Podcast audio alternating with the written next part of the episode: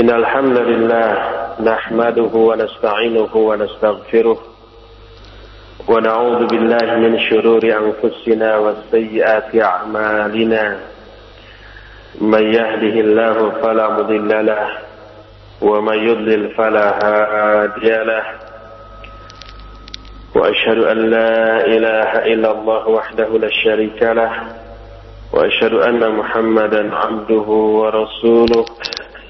يا أيها الذين آمنوا اتقوا الله حق تقاته ولا تموتن إلا وأنتم مسلمون.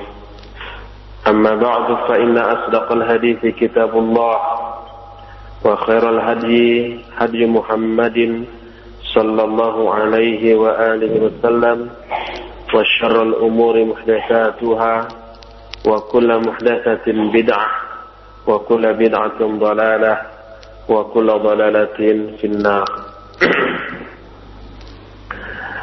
Ayuhal ikhwah, baik ikhwan, akhwat yang ada di Masjid Al-Furqan, Jalan Jurang, Bandung, ataupun para pendengar Radio Roja, di mana saja Anda berada. Alhamdulillah hari ini kita berjumpa kembali untuk melanjutkan kajian kita tentang neraka. Pertemuan kita terakhir dua pekan lalu adalah tentang kekalnya neraka yang dijelaskan di dalam Al-Quran dan Sunnah yang sahihah. Baik kekal surga dan nerakanya ataupun kekal para penghuninya. Allah berfirman dalam surah Al-A'raf 36 والذين كذبوا بآياتنا واستكبروا عنها Ulaika ashabun nar hum fiha khalidun. Dan orang-orang yang mendustakan ayat-ayat kami dan bertakabur terhadap ayat-ayat kami tersebut merekalah para penghuni neraka dan mereka kekal di dalamnya. Kalau mereka kekal di dalamnya, kekal pula neraka tempat disiksanya mereka. Lihat juga surah Az-Zukhruf 74 Innal mujrimina fi azabi jahannam khalidun Sesungguhnya orang-orang yang berdosa mereka berada dalam adab jahannam dan mereka kekal di dalamnya selama-lamanya. Juga lihat di dalam surah Al-Baqarah 160 161 Allah berfirman innal ladzina kafaru wa matu wa hum kuffar. Ulaika alaihim la'natullahi wal malaikati wan nasi ajma'in. Khalidina fiha yukhaffafu anhumul adzab wa la hum yunzarun. Sesungguhnya orang-orang yang kafir dan mati dalam keadaan kafir bagi mereka adalah laknat Allah para malaikat dan manusia seluruhnya. Mereka kekal di dalamnya tidak diringankan azab bagi mereka dan mereka pun tidak ditunda di dalam menerima azab itu ini hanya beberapa ayat di antara sekian banyak ayat yang menjelaskan kekalnya neraka. Hadis tentang masalah ini pun sangat banyak. Di antaranya dalam kitab Sahih Bukhari. Sebuah hadis dari Ibnu Umar radhiyallahu anhu Rasul sallallahu alaihi wasallam bersabda, "Yadkhulu ahlul jannatil jannah wa ahlun narin nara." Thumma yaqumu mu'adhdhinun bainahum, "Ya ahlan nar la maut wa ya ahlal jannah la maut khulud." Kata Nabi sallallahu alaihi wasallam, ahli surga telah memasuki surga. Ahli neraka juga telah memasuki neraka. Kemudian ada yang menyeru di antara mereka, Wahai para ahli neraka, tidak ada lagi kematian. Wahai para ahli surga, tidak akan ada lagi kematian. Kalian abadi. Hadis yang juga diriwayatkan oleh Imam Bukhari dari Ibnu Umar. Kata Rasul sallallahu alaihi wasallam, "Idza sara ahlul jannati ilal jannah wa ahlul wa ahlun nar ila nar, ji'a bil maut hatta yuj'ala bainal jannati wan nar, thumma yudbah." Fayunadi munadi Ya ahlal jannati la maut Ya ahlan nar la maut Fayazdadu ahlul jannati farhan ila farhihim Wa yazdadu ahlul nari haznan ila haznihim. Ketika ahli surga telah masuk surga Ahli neraka pun telah masuk neraka. Didatangkanlah kematian. Lalu kematian itu disimpan, diletakkan antara surga dan neraka, lalu kematian itu disembeli. Matilah kematian itu. Lalu ada yang menyeru, wahai ahli surga, tidak akan ada lagi kematian. Wahai ahli neraka, tidak akan ada lagi kematian. Karena matinya sudah mati. Sehingga tidak ada lagi kematian maka ahli surga bertambah gembira dan bahagia, ahli neraka bertambah sedih dibanding sebelumnya. Dalam hadis yang diriwayatkan oleh Imam Muslim dari Abu Sa'id radhiyallahu anhu, Rasul alaihi salatu wasallam bersabda, "Yuja'u bil maut yaumal qiyamah ka'annahu kabshun amlah." فيوقف بين الجنة والنار. فيقال يا أهل الجنة هل تعرفون هذا؟ فيسرئبون وينظرون ويقولون نعم هذا الموت. قال ويقال يا أهل النار هل تعرفون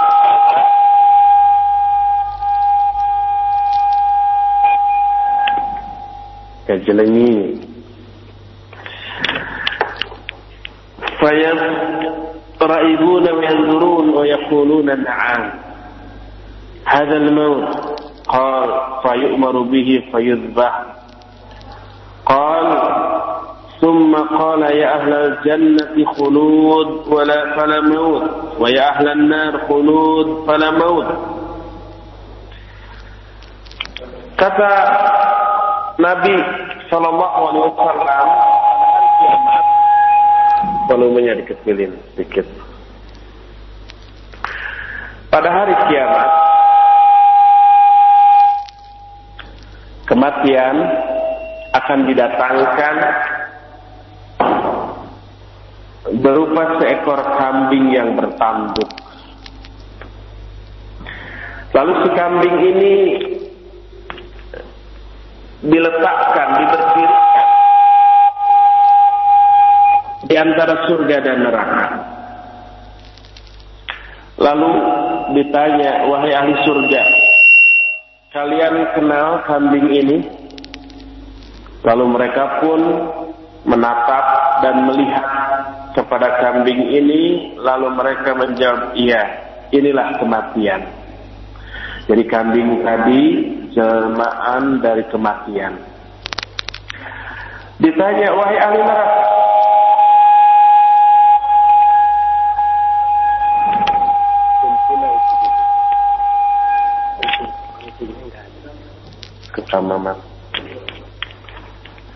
Wahai ahli neraka, kalian kenal kambing ini?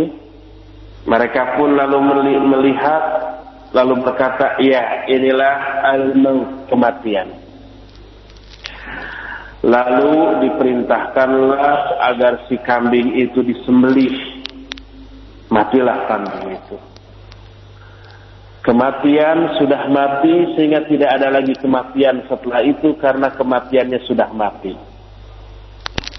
Lalu dikatakan, hei ahli surga, kalian abadi, maka tidak ada lagi kematian.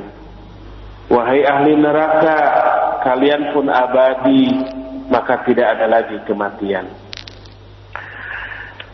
Hadis-hadis tadi seluruhnya menjelaskan bahwa surga dan neraka beserta penghuni dari kedua tempat itu abadi tidak akan mengalami lagi kematian karena kematiannya pun sudah mati sehingga tidak ada lagi kematian setelah itu. Inilah dalil-dalil yang menjelaskan abadinya para penghuni surga dan neraka dan abadi pula surga dan neraka tempat tinggal mereka tersebut. Ikhwati fillah, azakumullah. Neraka adalah tempat tinggal orang-orang kafir dan orang-orang musyrik secara permanen, secara abadi. Terus menerus tidak ada akhirnya.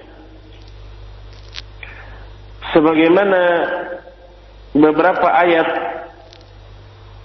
menyatakan hal demikian di antaranya surah Ali Imran 151 menyatakan wa ma'wahumun nar wa bi'sa zalimin tempat mereka adalah di neraka. Dan itulah seburuk-buruk tempat tinggal bagi orang-orang yang zalim. Lihat lagi surah Yunus ayat ke-8 Allah berfirman ulaika ma'wahumun nar bima kanu yaksibun. Mereka lah orang-orang yang akan menempati tempat tinggal di neraka karena perbuatan dosa mereka. Lihat Al-Ankabut 68 Allah pun berfirman alaisa fi jahannama maswan lil kafirin bukankah Jahanam itu tempat tinggal bagi orang-orang kafir.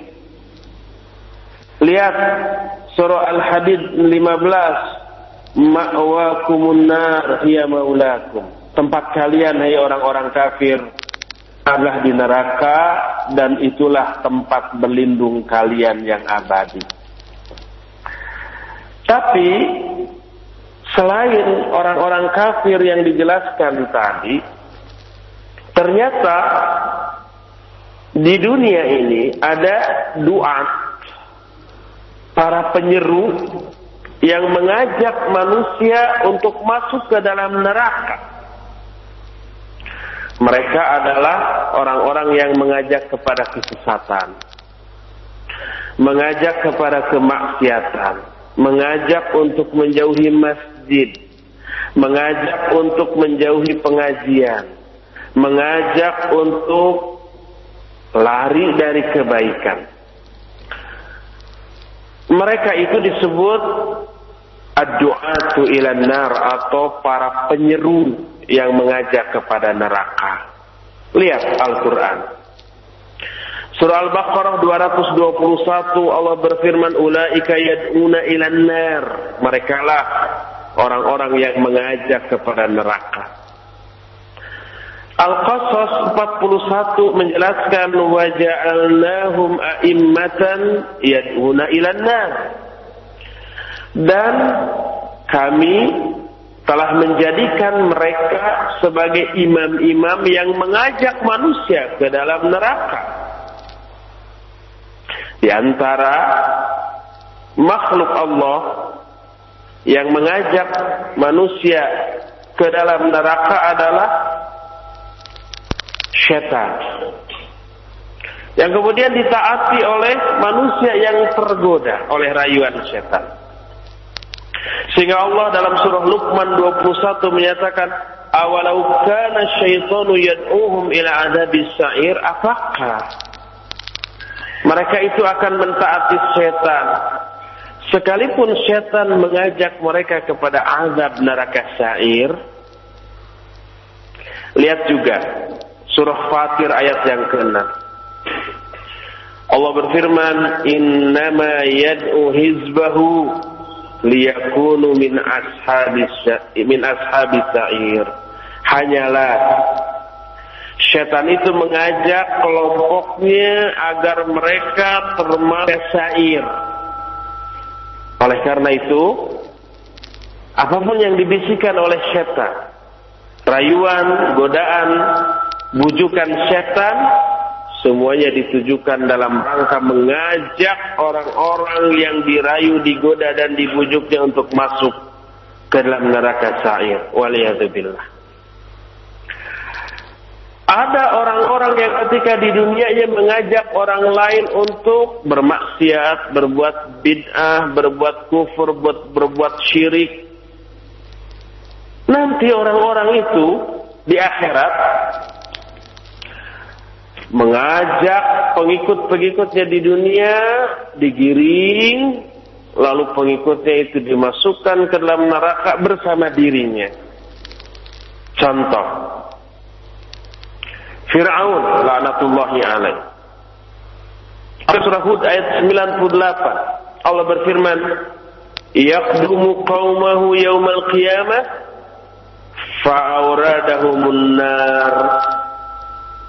Fir'aun itu menggiring kaumnya pada hari kiamat lalu dia memasukkan kaumnya tersebut ke dalam neraka.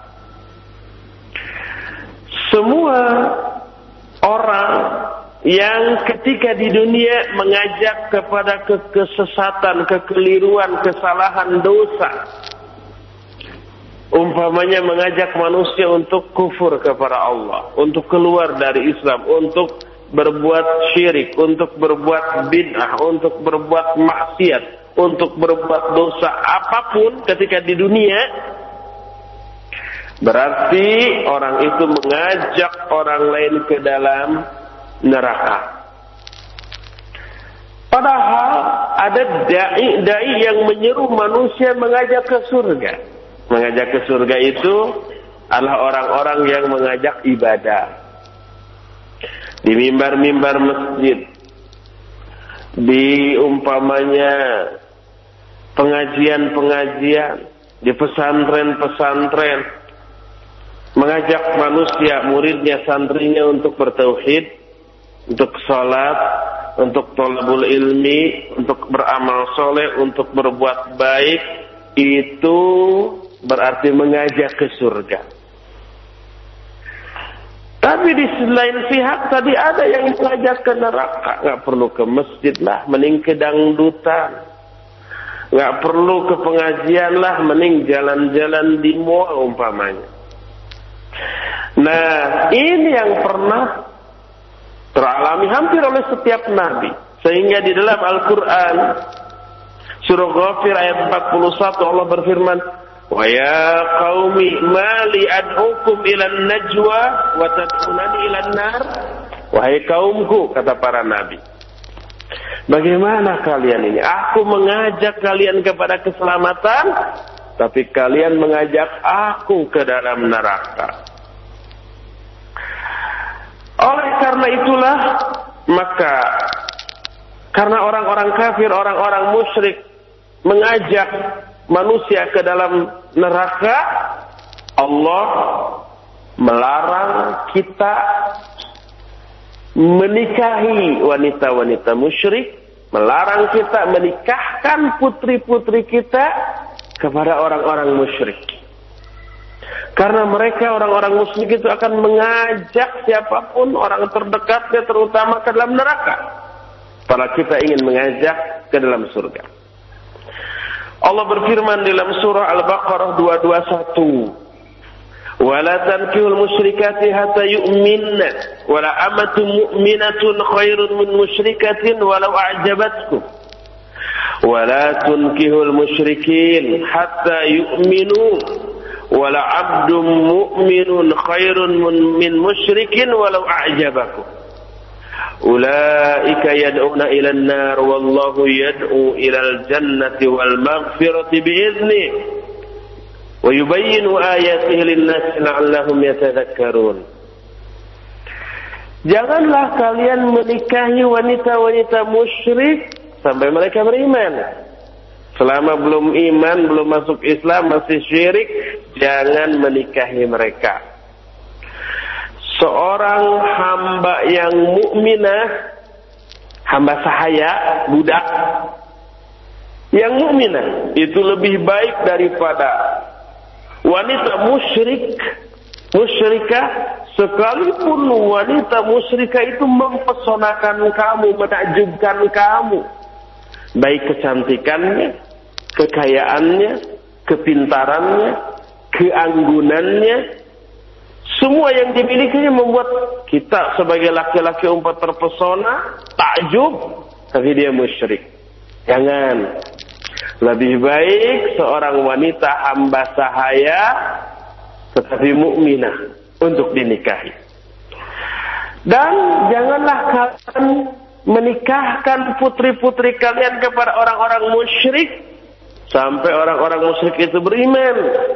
Seorang hamba laki-laki yang mukmin lebih baik daripada laki-laki musyrik sekalipun laki yang musyrik itu mempesonakan kamu. Kenapa? Karena mereka mengajak kalian ke dalam neraka, sedangkan Allah mengajak kalian ke dalam surga dan ampunan atas izin Allah. Demikianlah Allah menjelaskan ayat-ayatnya kepada manusia agar manusia itu bisa mengambil pelajaran. Ada beberapa penyebab pokok seseorang masuk ke dalam neraka kelak di akhirat. Kita tadi dan beberapa pertemuan sebelumnya sudah menjelaskan betapa mengerikan dan dahsyatnya azab neraka yang membuat kita itu merinding, takut.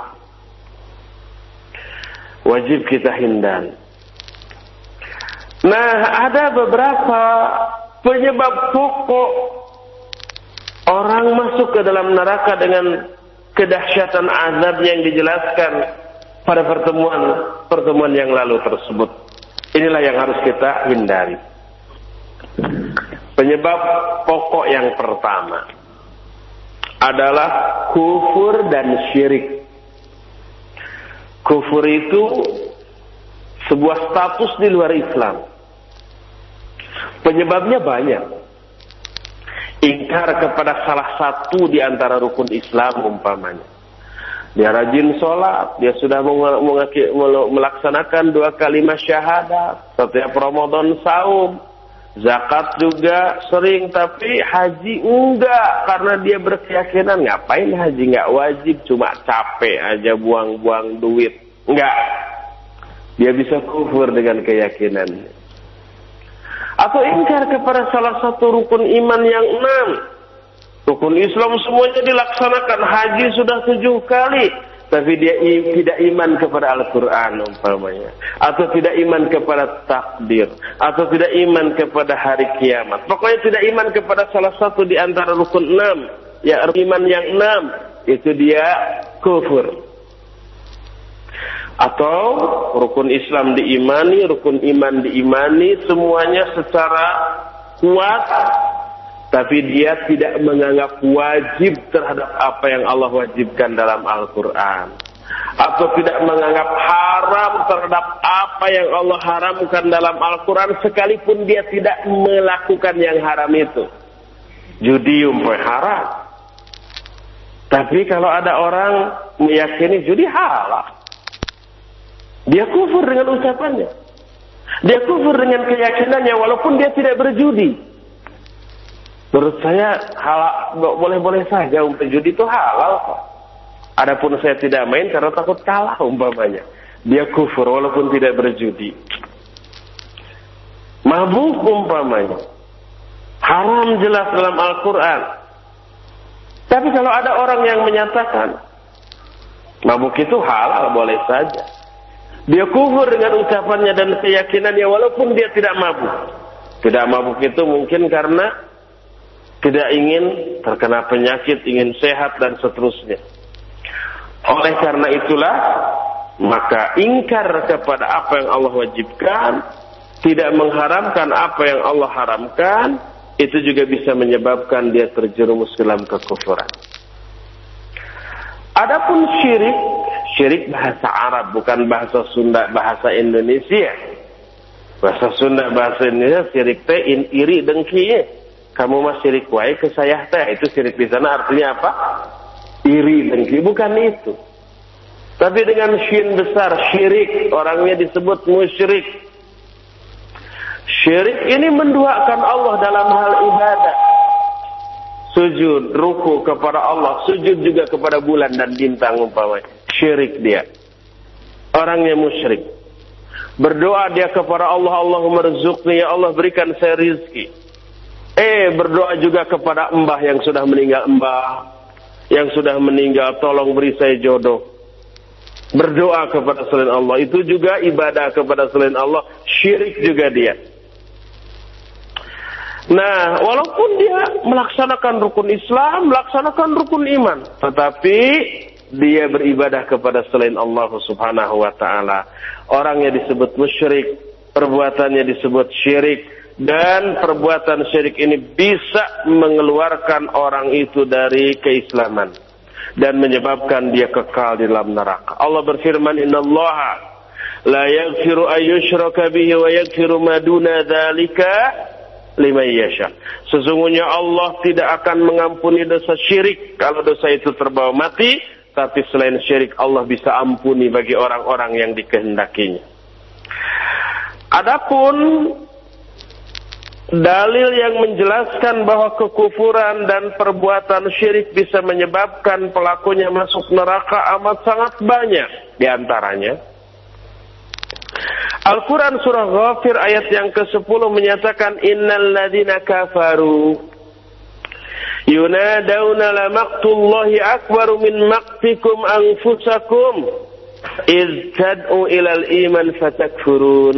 Sesungguhnya Orang-orang yang kafir nanti diseru pada hari kiamat bahwa kemurkaan Allah kepada kalian itu lebih besar daripada kemurkaan kalian kepada diri kalian sendiri.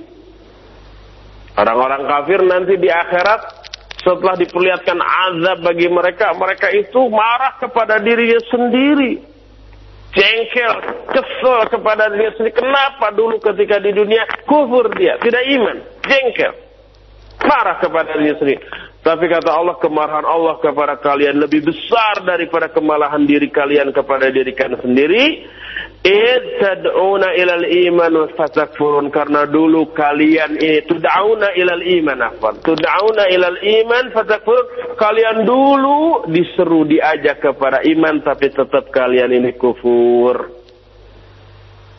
Lalu di akhirat mereka berkata, Qalu Rabbana amattana isnatain wa ahyaitana isnatain fa'tarafna bidhunubina fahal ila khuruj min sabil Ya Allah Engkau telah mematikan aku dua kali, telah menghidupkan aku dua kali, maka kami mengakui dosa-dosa kami. Adakah jalan keluar dari azab ini? Allah berfirman, "Dzalikum bi annahu idza du'iyallahu wahdahu kafartum wa yusyrik bihi. Tu'minu fal hukmu lillahil aliyil kabir." Kata Allah yang demikian itu karena dulu kalian itu diseru kepada Allah semata-mata tapi kalian kufur kepada seruan itu, kepada ajakan itu. Para rasul datang kepada kalian, mengajak ibadah, mengajak bertawid, nggak mau iman. Para rasul sudah tidak ada, ada para ulamanya, para da'inya, para ustadznya mengajak iman, mengajak ibadah, cuek kayak bebek. Tidak mau memenuhi ajakan untuk beribadah, untuk beriman, untuk melakukan amal soleh. Allah pun mengabarkan tentang para penjaga neraka dari para malaikat. Mereka bertanya kepada orang-orang kafir ketika orang-orang kafir itu dimasukkan ke dalam neraka. Kata para malaikat, "Awalam takut ta'tikum rusulukum bil bayinat?" Apakah dulu tidak ada rasul-rasul yang datang kepada kalian membawa penjelasan-penjelasan, mendakwahi kalian, mengajak kalian kepada kebaikan? Mereka menjawab, Qalu bala qad ja'ana nadhirun fakadzabna wa qulna ma nazzalallahu min syai' in antum illa fi dhalalin kabir. Kata mereka, Ya, sudah ada, sudah datang kepada kami pemberi peringatan, kami dustakan. Dulu kami anggap bohong. Allah tidak pernah menurunkan suatu ajaran pun kalian ini tiada lain kecuali berada dalam kesesatan yang sangat besar. Itu jawaban. Lihat juga Al-Quran yang terdapat di dalam surah Toha 100 dan 101. Allah berfirman, وَقَدْ آتَيْنَاكَ مِنْ لَدُنَّا ذِكْرًا مَنْ أَعْرَضَ عَنْهُ فَإِنَّهُ يَحْمِلُ يَوْمَ الْقِيَامَةِ وِزْرًا khalidina fihi wa sa'alahum yaumal qiyamati himla. Sungguh kami telah mendatangkan kepada kamu peringatan dari sisi kami Al-Quran dan hadir. dakwah siapa orang yang berpaling dari peringatan ini maka dia akan memikul beban dosa pada hari kiamat mereka kekal di dalamnya dan sungguh buruk beban yang mereka pikul tersebut pada hari kiamat itu. Lihat lagi umpamanya Al-Quran surah Ghafir mulai ayat ke-70. Allah berfirman, Alladzina kazzabu bil kitab wa bima arsalna bihi rusulana fasawfa ya'lamun. Idil aglalu fi, fi wasalasilu yushabuna fil hamimi thumma fin nari yusjarun thumma qila lahum aina ma kuntum tusyrikuna min dunillah qalu dhallu anna kata Allah dan orang-orang yang mendustakan kitab-kitab juga mendustakan ajaran yang telah dibawa oleh para rasul kami, kelak mereka pasti akan mengetahui.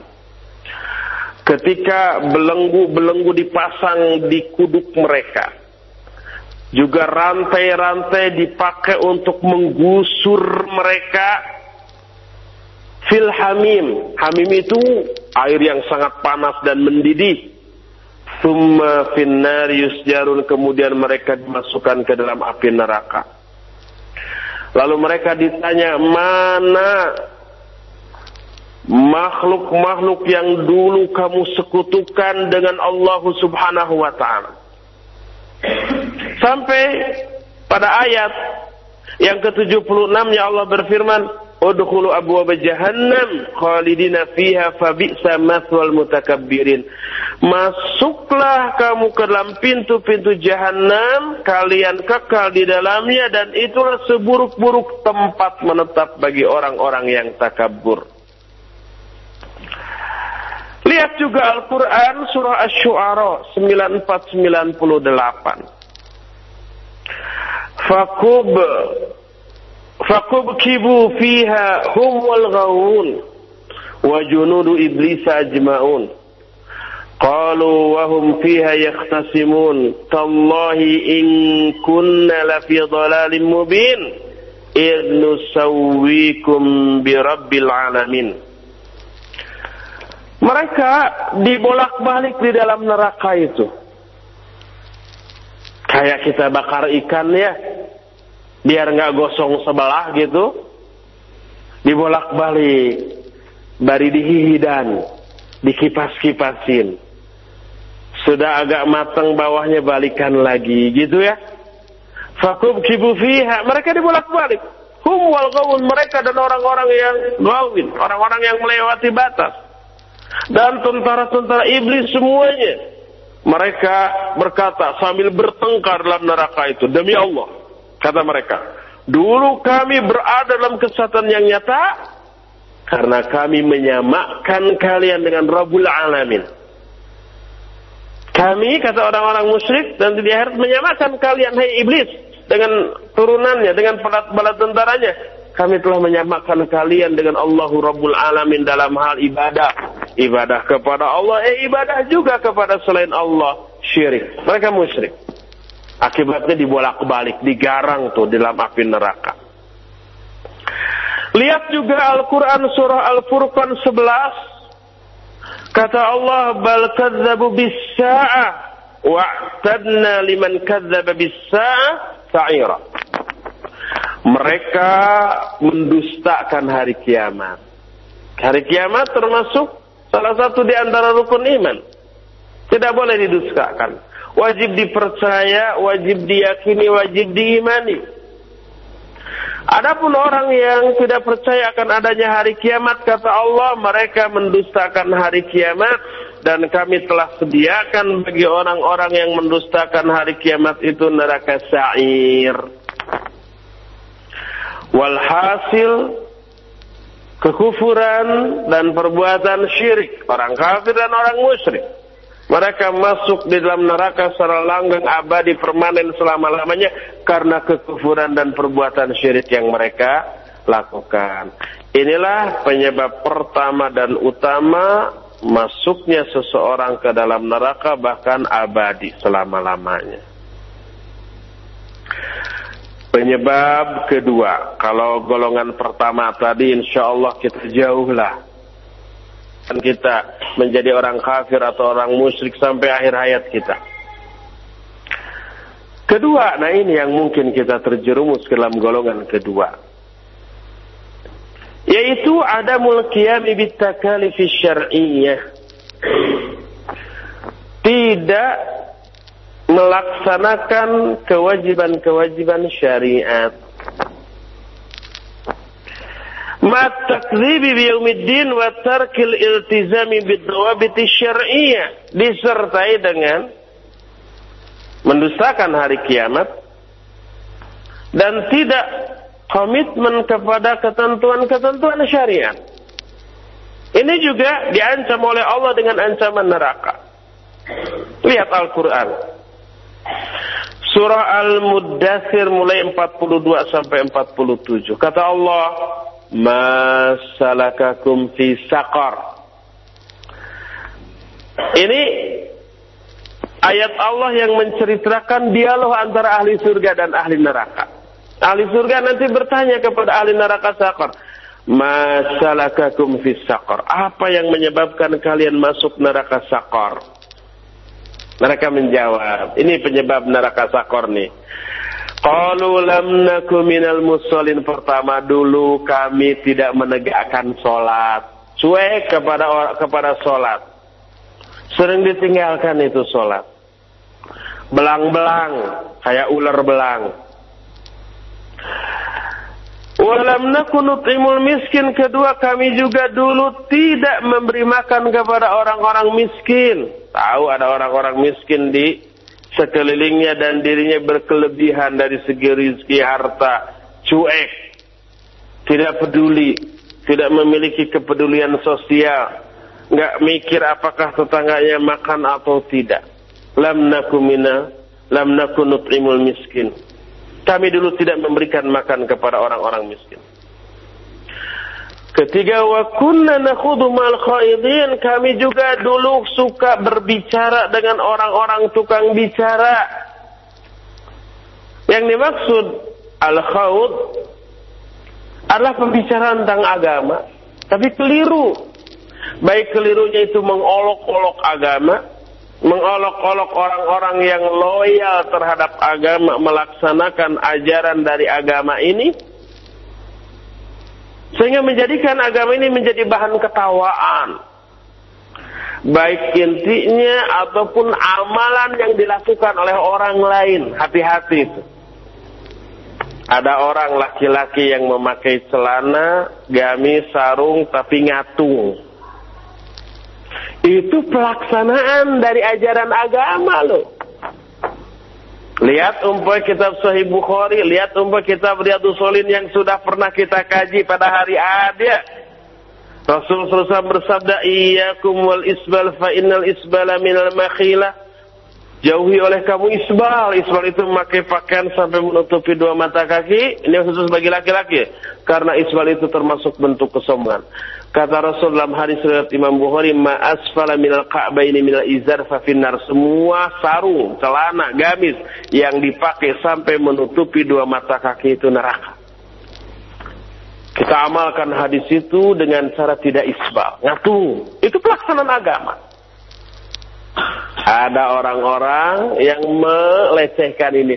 Itu orang kehabisan bahan kayak sampai ngatung begitu. Oh itu orang habis kebanjiran kayaknya tuh celananya ngatung. Itu khaud namanya. Ada akhwat memakai cadar. Itu pelaksanaan agama. Al-Quran menjelaskan. An-Nur 31. Kullil mu'minati yagdunna min absorina terus. Waliyadribna bi khumurihinna ala juyubihinna. Adalah para wanita itu mengelurkan kerudung dari kepala sampai ke dadanya. Abu Ubaidah mendemonstrasikan ketika ditanya bagaimana pengamalan ayat ini bagi para wanita. Dia membuka sorbannya lalu menutupkan sorbannya itu ke kepala dan wajahnya dan hanya menampakkan matanya. Lihat Al-Ahzab juga 59 seperti itu. Ya ayuhan nabi qul li azwajika wa banatika wa nisa'il mu'minin. Hai Nabi, katakan kepada istri-istrimu, anak-anak perempuanmu, wanita-wanitamu, hendaklah yudnina alaihinna min jalabibihinna. Mereka itu hendaklah mengulurkan jilbab-jilbab mereka ke seluruh tubuhnya Kata Ibnu Abbas, mengulurkan jilbablah menutupi seluruh tubuhnya dan hanya menampakkan matanya. Ini pelaksanaan agama lewat akhwat. Kelihatan oleh orang-orang yang awam. Udu itu ada pasukan ninja lewat. Di semua. Oh itu ada bebegig sawah kadiu. Di semua.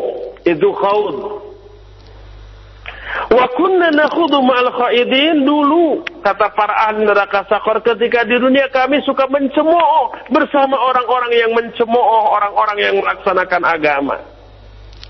Hati-hati ini. Ada laki-laki berjenggot dan berjenggot itu pelaksanaan agama loh.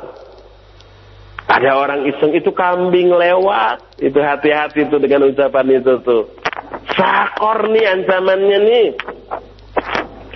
Oleh karena itulah maka poin kedua yaitu ada qiyam di takalif syar'iyyah tidak melaksanakan kewajiban-kewajiban syar'i seperti sholat, seperti menyantuni fakir miskin, juga mengolok-olok orang-orang yang melaksanakan agama atau mengolok-olok ajaran agama itu sendiri, ini sakor ini. Ancamannya. Dan ini tidak hanya dilakukan oleh orang-orang kafir, orang-orang kafir, orang-orang musyrik jelas tidak sholat.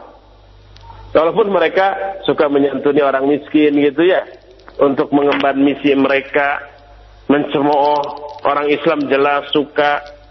Tapi orang-orang Islam juga mencemooh suka kepada sama Muslim, meninggalkan sholat juga iya, tidak menyantuni orang miskin juga iya. Inilah penyebab yang kedua seseorang terjerumus dalam azab neraka. Penyebab utama yang ketiga adalah ta'atu ru'usa'id dhalal wa zu'ama'il kufri fima qarraru min bada'id mimma mabadi'id dhalal wa khutuwatil kufri allati tasuddu an dinillah wa mutaba'atil mursalin. Ketiga,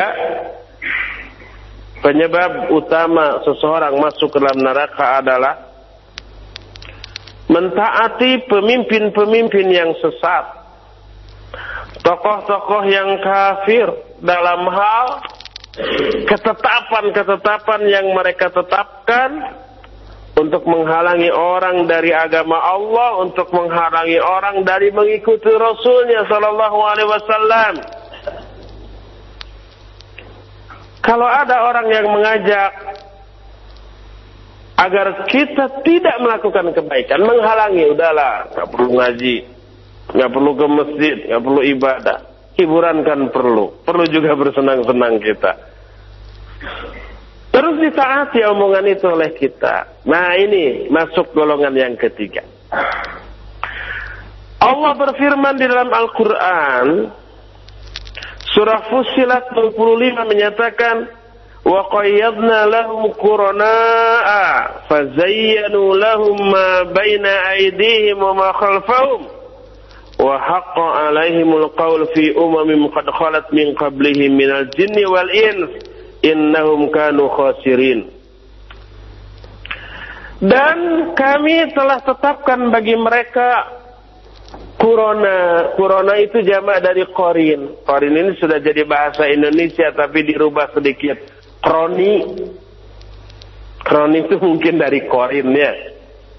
Kawan akrab, kata orang Sunda mah balad gitu, di Teman, Temen, sahabat itu korin.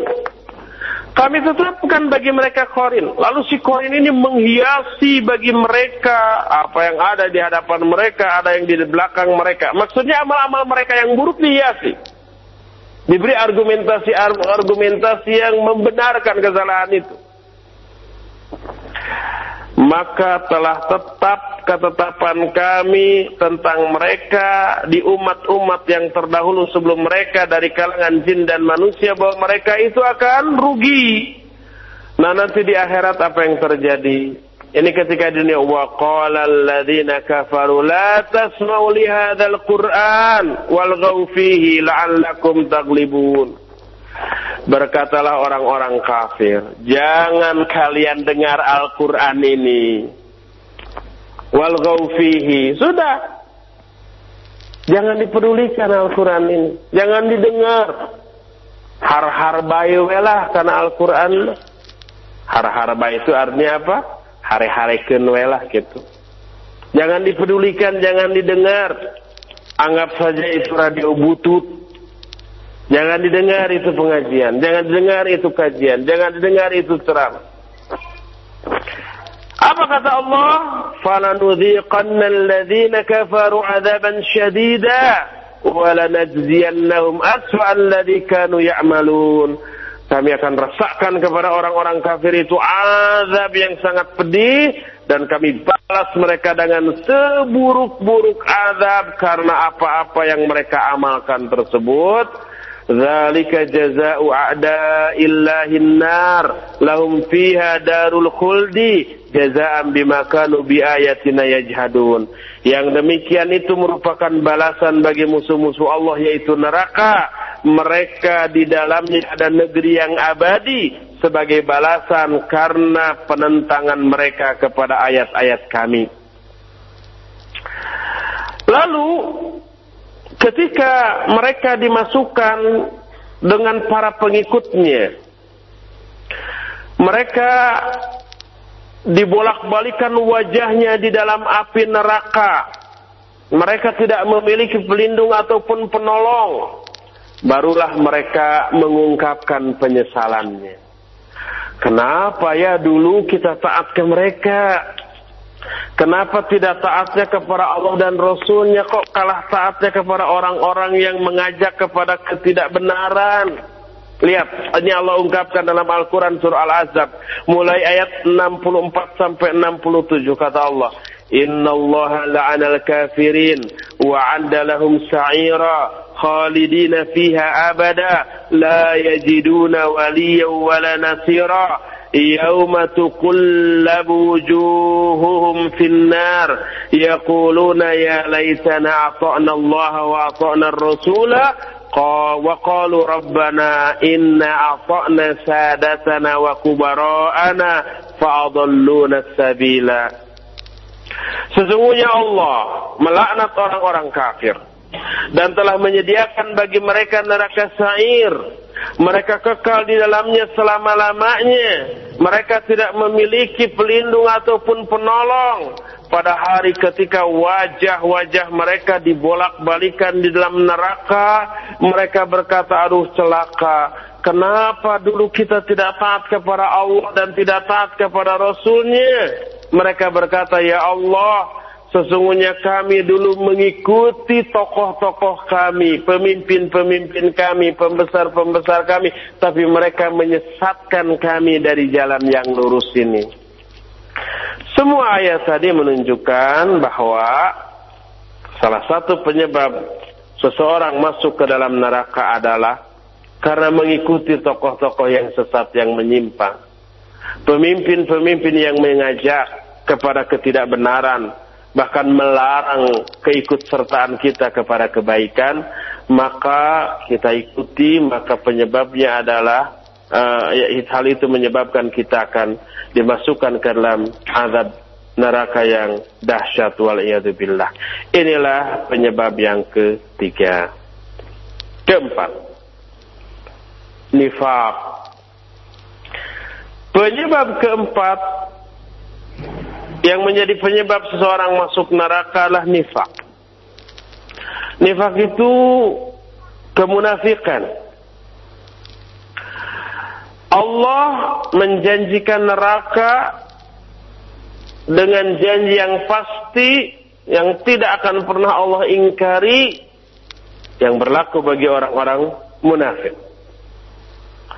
Allah berfirman dalam surah An-Nisa 145 وعد الله المنافقين والمنافقات والكفار نار جهنم خالدين فيها هي حسبهم ولعنهم الله له ولهم عذاب مقيم Allah telah menjanjikan bagi orang-orang munafik laki-laki dan munafik perempuan dan juga orang-orang kafir neraka jahanam. Mereka kekal di dalamnya. Itulah tempat tinggal mereka dan Allah melaknat mereka dan bagi mereka azab yang abadi. Bahkan nifak besar, nifak besar itu kemunafikan besar yang pada hakikatnya kafir dia. Hatinya ingkar, kafir, tetapi lahiriahnya menampakkan keislaman, pura-pura tapi Islam. Kenapa pura-pura? Sebab kalau nggak masuk Islam rugi umpamanya. Di saat umat Islam dominan. Kalau nggak masuk Islam rugi. Dia nggak akan dapat tempat. Maka dia pura-pura masuk Islam tapi hatinya kufur. Ini nifak besar. Hakikatnya dia kafir. Orang yang kafir jenis kekafiran seperti ini lebih berbahaya daripada orang yang terang-terangan menyatakan kekafiran. Ini bisa jadi musuh dalam selimut. Orang ini bisa menusuk dari belakang. Orang ini bisa menggunting dalam lipatan orang ini bisa menjadi pengkhianat pada saat-saat yang sangat-sangat-sangat penting. Makanya hukuman bagi orang ini lebih berat daripada orang kafir yang terang-terangan dengan kekafiran. Allah berfirman dalam Al-Quran surah Al-A'raf 36. Uh, Afwan An-Nisa ayat 145 Allah berfirman, Innal munafiqina fid darkil asfali minan nar. Sesungguhnya orang-orang munafik itu berada dalam darak terendah dalam neraka. Darak itu tingkatan. Tingkatan yang paling rendah berarti azabnya paling hebat, paling dahsyat, paling keras. Dan ini diperuntukkan bagi orang-orang munafik yang menunjukkan kemunafikan termasuk salah satu penyebab orang itu masuk ke dalam neraka. Terakhir, penyebab pokok Seseorang masuk neraka adalah al-kibr. Kibr itu sombong alias takabur. Gede hulu. Asa aing uyah kidul. Itu bahasa Sunda. Artinya sombong dia takabur. Karena takabur dia menolak kebenaran. Tidak mau iman. Hanya karena yang membawa kebenaran itu orang yang menurut dia di bawah dia. Allah berfirman walladzina kadzdzabu biayatina wastakbaru anha ulaika ashabun narhum khalidun. Orang-orang yang mendustakan ayat-ayat kami dan takabur tidak mau menerima ayat-ayat kami itu. Mereka itu adalah penghuni neraka dan mereka kekal di dalamnya. Nabi SAW bersabda la yadkhulul jannata man kana fi qalbihi mithqala dzarratin min kibrin. Tidak akan masuk surga. Orang yang dalam hatinya ada rasa takabur walaupun sebesar zarah, sebesar atom. Imam Muslim dalam kitab sahihnya memberi judul bab An-naru yadkhuluha al-jabbarun wal jannatu yadkhuluha ad-du'afa. Ada satu bab dalam kitab Sahih Muslim bahwa neraka akan dimasuki oleh orang-orang sombong sedangkan surga akan dimasuki oleh orang-orang yang lemah. Ada beberapa hadis tentang masalah ini. Di antaranya berkata neraka dalam hadis sahih riwayat Imam Muslim diterima dari Abu Hurairah Rasul SAW bersabda bahwa neraka berkata Ya dukhuluni al-jabbarun wal mutakabbirun akan memasuki aku orang-orang yang jabbarun diktator dan al-mutakabirun orang-orang yang takabur, orang-orang yang sombong.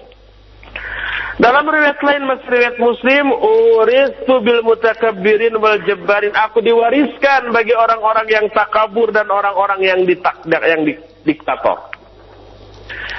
Ini menunjukkan kediktatoran dan ketakaburan merupakan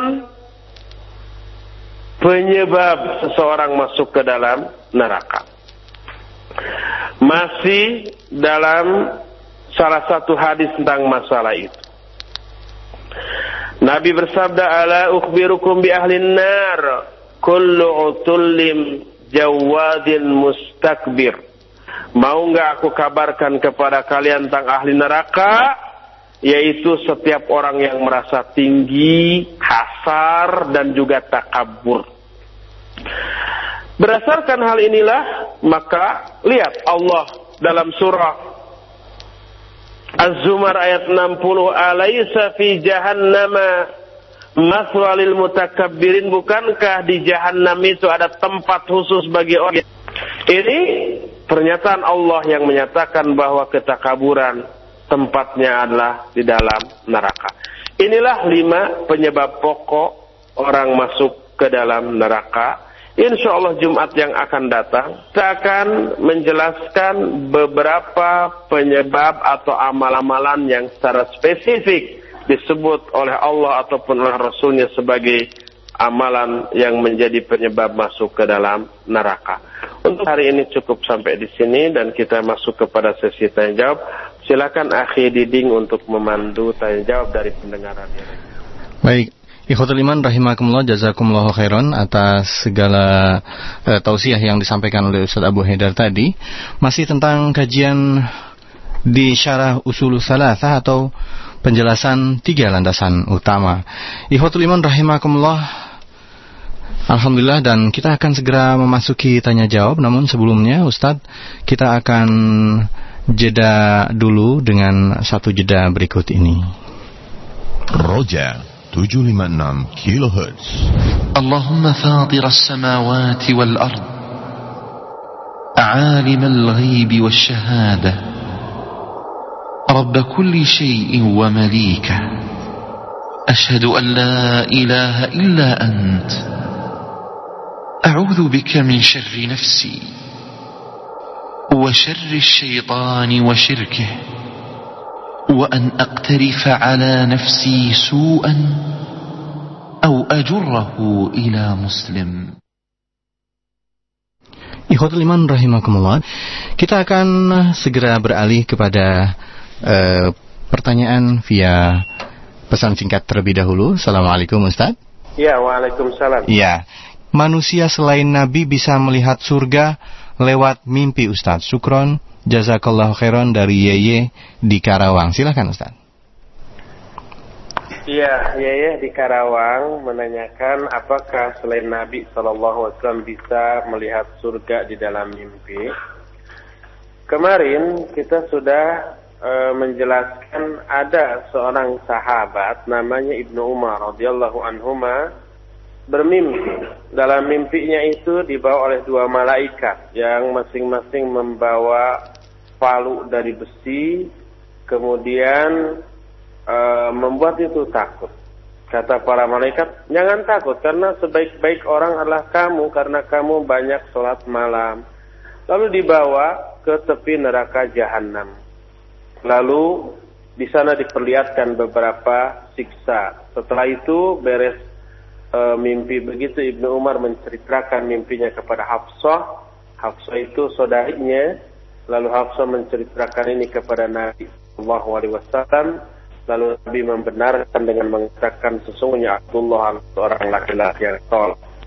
Hanya itu yang kita temukan sahabat namanya Ibnu Umar bermimpi melihat neraka akan tetapi kita tidak menemukan riwayat selain Nabi SAW atau dari kalangan sahabat ada yang pernah bermimpi melihat surga beserta keindahannya. Wallahu a'lam bishawab.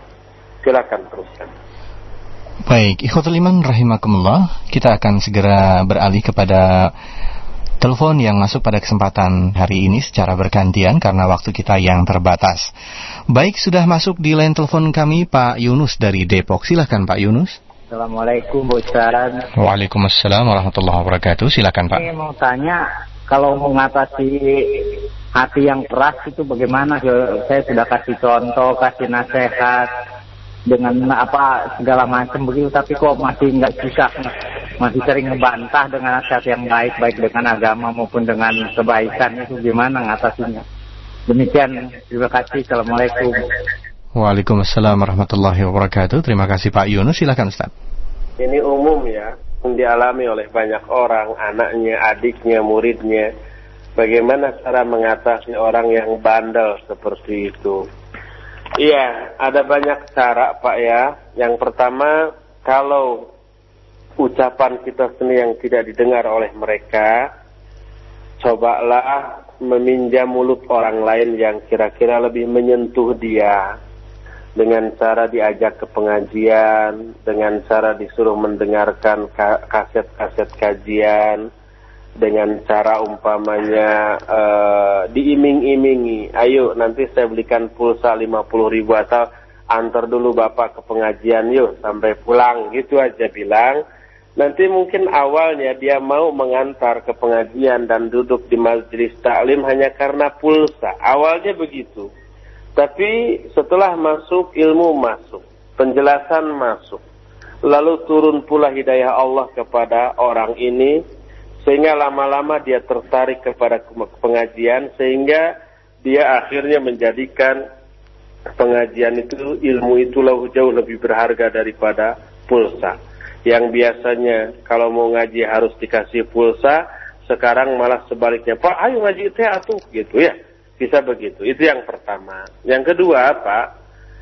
Ikhtiar batin dengan cara berdoa, dengan cara memohon hidayah kepada Allah bagi orang tersebut agar orang itu dibukakan pintu hatinya sehingga berubah yang tadinya bandel menjadi penurut, yang tadinya keras menjadi lunak dan seterusnya.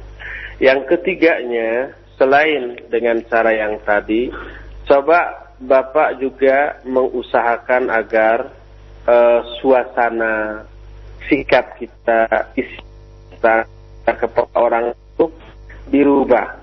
Hindarkan sindiran, hindarkan umpamanya semua orang, hindarkan makian, hindarkan yang katakan sikap-sikap yang menyebabkan dia tambah jengkel. Jangan sampai keluar kata-kata kamu gitu aja mau sampai kapan kalau sampai begitu sampai akhir kamu mati begitu neraka lo. Ayo cepat kamu ibadah. Nah itu akan membuat dia jengkel. Jadi hindarkan cacian, makian, cemoohan atau kata-kata lain yang menyudutkan dia. Tapi berikan targib. Targib itu kata orang Sunda pang bibita pak. Dengan cara umpamanya uh, kalau umpamanya kamu menurut sama Bapak, insya Allah hidupmu barokah, Allah akan merahmati kamu, Allah akan memudahkan jalan-jalan kehidupan kamu, hatimu akan ditenangkan, Bapak Ibu akan tambah sayang mendoakan, dan seterusnya. Pokoknya berikan hal-hal yang menyenangkan dia, sehingga dia tidak merasa sebagai orang yang sedang diadili atau dihakimi karena kebandalannya. Coba diusahakan seperti itu Pak ya.